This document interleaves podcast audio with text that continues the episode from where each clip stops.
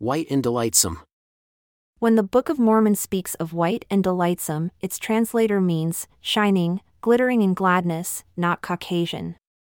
The Old English version of Genesis speaks of elf sheen, and I suppose that is what our Book of Mormon implies shining, glittering, lucid being.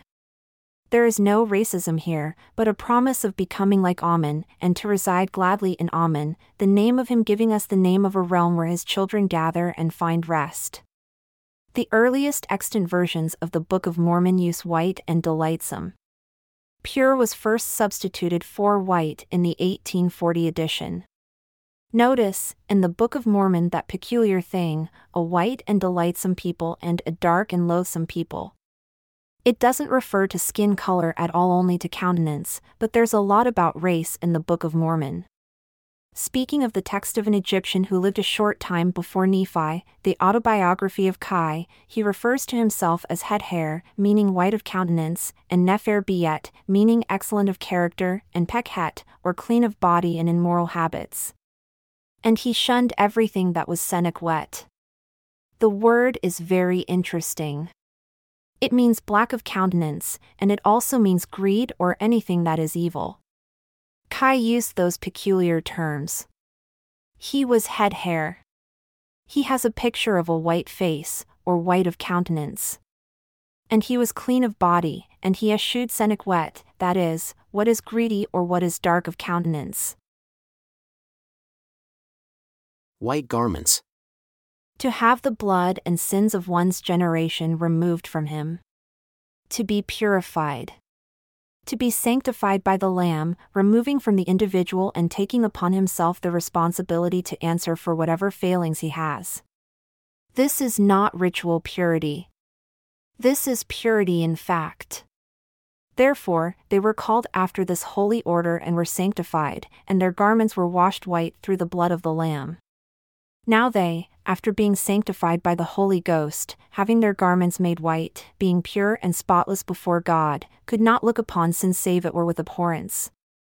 And there were many, an exceeding great many, who were made pure and entered into the rest of the Lord their God. Alma 10, paragraph 1. This describes those who are qualified to stand in the presence of God without sin. They are clean of all blood and sin, righteous forever. He is Christ's, and Christ is the Father's, and all that each of them will be is the same. For we shall see him as he is, because we will be like him. To be like him is to be sanctified. These people are sanctified by the Holy Ghost as a result of having their garments made white. They are pure and spotless before God. This is the reason they can enter his presence.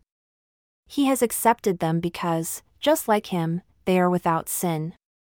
They were not perfected by their own acts. The earlier reference to their repentance makes that clear. They become pure and spotless before God because they have done what was asked of them to become clean. They have repented. Christ sanctifies us, we don't sanctify ourselves. Our righteousness is borrowed from Him. It can be symbolized in this way. He provides a white robe, we put it on, and then he looks upon the whiteness and purity of the robe we received from him and treats us as if the borrowed robe is our condition. We owe him for that. He is willing to proceed with us as if we merited the robe. See 2 Nephi 6, paragraph 5. White stone. Then the white stone mentioned in Revelation 1, paragraph 12 will become a Urim and Thummim to each individual who receives one, whereby things pertaining to a higher order of kingdoms will be made known. And a white stone is given to each of those who come into the celestial kingdom, whereon is a new name written, which no man knoweth save he that receiveth it. The new name is the key word since the white stone and new name mentioned in it are referring to the state of exaltation and inheritance, and since the promise which the second Comforter, Christ, is working to obtain for those to whom he ministers is the promise of exaltation, that equivalency may also be made. The difference is that those described in this statement are in a future state in which they have actually inherited the condition of exaltation, have entered into the celestial kingdom to dwell there, and possess the white stone on which their new name is written. Whereas the promises Joseph speaks of in reference to the second comforter and the promises in TNC 86, paragraph 1 are given to a mortal and are to be realized fully in the future. Whole. Enos 1, paragraph 1 concludes with the remarkable comment from the Lord to Enos Wherefore, go to, thy faith hath made thee whole. The idea captured by the word whole is akin to the idea of being completed. Enos is no longer a work in process. He has run a good race, finished the course, and can enter into the rest of the Lord. Wicked. At his return, the Lord intends to destroy the wicked. Included in the wicked are those who are telestial and therefore cannot endure his presence. These are those who worship men instead of God. They reject a true prophet when one is sent to them. They are liars, adulterers, whoremongers, and all who love and make lies. See TNC 69, paragraph 27. These are those who have taken our Lord's name in vain, having not authority, see TNC 50, paragraph 14, and all those who have preached for hire and practiced priestcraft. See 2 Nephi 11, paragraph 17. It was because of priestcraft that the Jews could not recognize Christ, and therefore they rejected and killed him. See 2 Nephi 7, paragraph 1. The false priests always rail against the true ones. In the last days, false prophets will outnumber the true ones. See Mark 6, paragraph 4. Zion will require that all this wickedness comes to an end. Willing to submit. The final quality in Mosiah 1, paragraph 16 of being willing to submit again reminds one of Christ. His knee bent to the Father in all things. And although every knee will ultimately submit to him, many of those kneeling at the last day will do so from fear or regret, although most will do so from gratitude. Submitting to him now, when there is no great persuasion to do so and all of the world may be aligned against his ways, stands as proof one really is willing to submit. Christ asked, And why do you call me, Lord, Lord, and do not the things which I say? Luke 5, paragraph 13. Calling him Lord is not enough. Willingness to submit requires a willingness to be inconvenienced. Will of the Father. If one acquires an understanding of what is right, then by asking for it, one submits to the Father's will even if one would shrink from it, beg that it may pass from him, or cower at the thing required, when one asks the Father in Christ's name for whatsoever is right, despite his desire for things to be otherwise, he is going to become one with them. 3 Nephi 8, paragraph 8. Then he will be like them and learn the great truth that the will of the Father is indeed whatsoever is right. Wisdom. In Scripture, Wisdom is feminine. See, for example, Proverbs 1, paragraph 38 and Mosiah 5, paragraph 14. In Hebrew it is called Chachama, which is a feminine noun. In Greek it is Sophia, which is, likewise, a feminine noun. The role of the man is to become knowledge, so as to be able to fulfill a role that is eternal. The role of the woman is to become wisdom, because creation will only move forward if guided by wise counsel and prudent adaptations. Only together do they become complete and therefore one. Alone they are barren and unfruitful, but joined they are infinite, because they continue. Knowledge alone may provide the spark of creation, but it is potentially dangerous when merely energetic. Creation must be wisely assisted to avoid peril. Wisdom alone is not an agent of action. Knowledge can initiate action, but wisdom is necessary to guide and counsel. The physical is a mirror of the spiritual. The seed of man provides the spark of life, but it is the womb of women where life develops. Likewise, the role of the woman in nurturing new life here is akin to the role of wisdom in eternity. Together, man and woman become whole, capable of creating and then nurturing a new creation. Wisdom is the correct application of knowledge.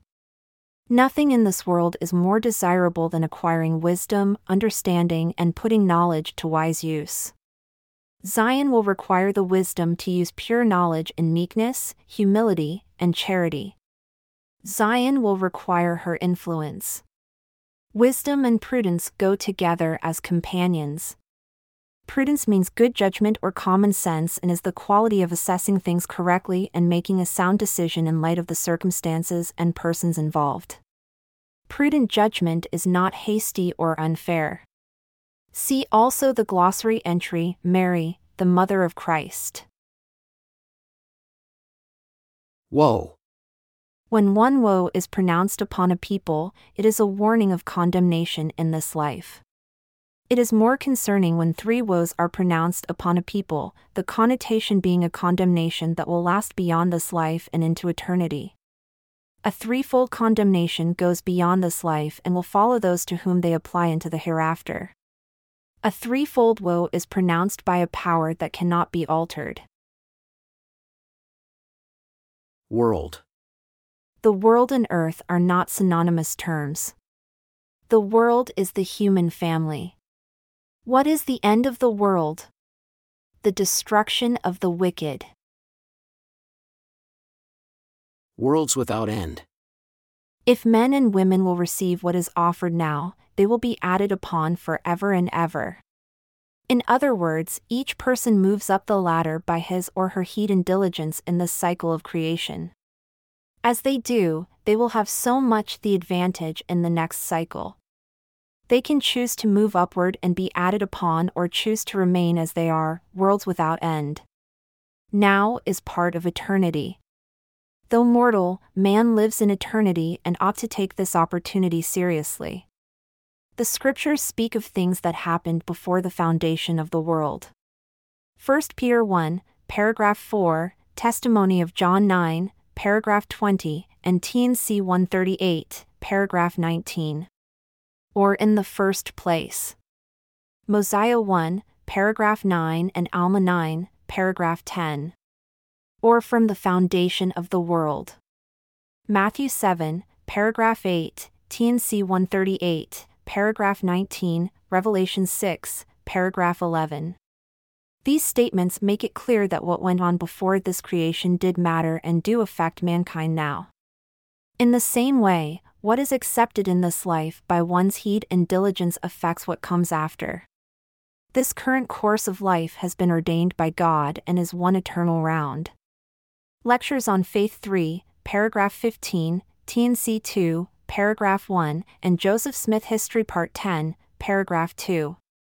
Even if one has proven before, he must prove himself again, now. God has been at this a long time. Christ has been involved in many repeated cycles of creation. God's great work has been going through cycles of creation, fall, redemption, judgment, and recreation forever. It is endless. Many unnumbered worlds have been, now are, and will yet be. This is a continual, endless cycle, worlds without end. Ever notice how the pre earth and the millennium seem alike? Ever wonder what worlds without end means? Ever considered how God's work never ends, and yet it has definite increments separating one cycle from the next? God's works are endless. We are His greatest work. He intends to give us immortality and eventual eternal life. How long it will require depends on how long it takes us to become like the prototype of the saved man. See also the glossary entry for ever. Worthy, unworthy. If the man is married, his wife must be among the seven women who vote to sustain a man to be ordained and minister outside his own family. If his wife will not sustain him, he is unworthy to provide priesthood service for the fellowship. There is nothing implied in the word regarding a man standing before God. Within the community of fellowship, until his wife is prepared to support him acting outside the family, his effort should be within his family. The word unworthy is not a statement of condemnation but only of qualification. It was the word the Lord used, and therefore, I do not feel at liberty to change it. See also the glossary entry, sustain. Wrath. There are two levels of wrath. One is temporal, here and now. The wicked are often punished here by letting them pursue their own evil course until it destroys them. Repentance, in that sense, relieves them of the physical, emotional, social, military, economic, and interpersonal disasters they bring upon themselves by their ruinous pursuit of destructive behavior. The other is eternal, meaning coming after this life. That second wrath is a result of leaving this life with accountability for what happened here and the lack of preparation for the moment when judgment is rendered. That judgment consists of the unrepentant finally facing reality. When you are in His presence, you can accurately measure the difference between what you are and what He wanted you to become, i.e., like Him. The gulf is so great that you would rather be in hell than in the presence of a just and holy being when you are stained with the blood and sins of your generation. Mormon 4, paragraph 6. God withdrawing is how his wrath manifests itself. If he withdraws from you, that should be felt keenly as an absence and rejection. God's wrath is poured out and takes a specific form wars and rumors of wars among all the nations and kindreds. 1 Nephi 3, paragraph 29. People go to war. The wicked shall slay the wicked. TNC 50, paragraph 8, Proverbs 2, paragraph 37, and Mormon 2, paragraph 1. The wicked get to destroy one another, but they do not get to destroy the righteous. See 1 Nephi 7, paragraph 4. The angel makes a point of stating what Nephi is beholding in 1 Nephi 3, paragraph 29 Behold, the wrath of God is upon the mother of harlots. How is this God's wrath? The answer is that when God is angry, he withdraws his spirit. See Helaman 2, paragraph 34 and 5, paragraph 3. And when he withdraws his spirit from one, he generally pours it out on another. See Helaman 2, paragraph 34. When his spirit withdraws, men are left to their natural, carnal state, filled with envy, jealousy, covetousness, ambition, and greed. When the heavens become silent, the judgments of God follow. See Revelation 2, paragraph 17 and TNC 86, paragraph 20. Wrest. The mingling of scripture with the philosophies of men, resulting in error. Wrest comes from the Old English word resten, which meant to twist or wrench. The term is further defined by the Greek word strevlo, which connotes wrest with to pervert or to torture language to a false sense. In modern language, wrest means to distort, to turn from truth or twist from its natural meaning. This is how it is used in the Book of Mormon. Behold, the scriptures are before you. If ye will wrest them, it shall be to your own destruction. Alma 10, paragraph 12. For behold, some have wrested the scriptures and have gone far astray because of this thing. Alma 19, paragraph 9. The Lord warns that Satan does stir up the hearts of the people to contention concerning the points of my doctrine, and in these things they do err, for they do wrest the scriptures and do not understand them.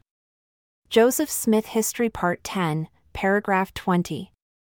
The verb wrest also means to forcibly take something from another's grasp. Joseph Smith described how John the Baptist wrested the keys, the kingdoms, the power, the glory from the Jews, by the holy anointing and decree of heaven. When Christ came the first time, God took down or wrested from the Jews a previously established hierarchy using an orderly process, informing us about his house of order. He ordained John to bring it to an end, which put him on a collision course with the hierarchy. John the Baptist was ordained by the angel of God at the time he was eight days old unto this power, to overthrow the kingdom of the Jews, and to make straight the way of the Lord before the face of his people, to prepare them for the coming of the Lord. TNC 82, paragraph 14.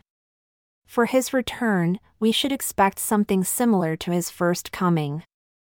That is, an orderly takedown of a competing hierarchy using someone ordained to accomplish that end that is put by God on a collision course with the targeted power structure.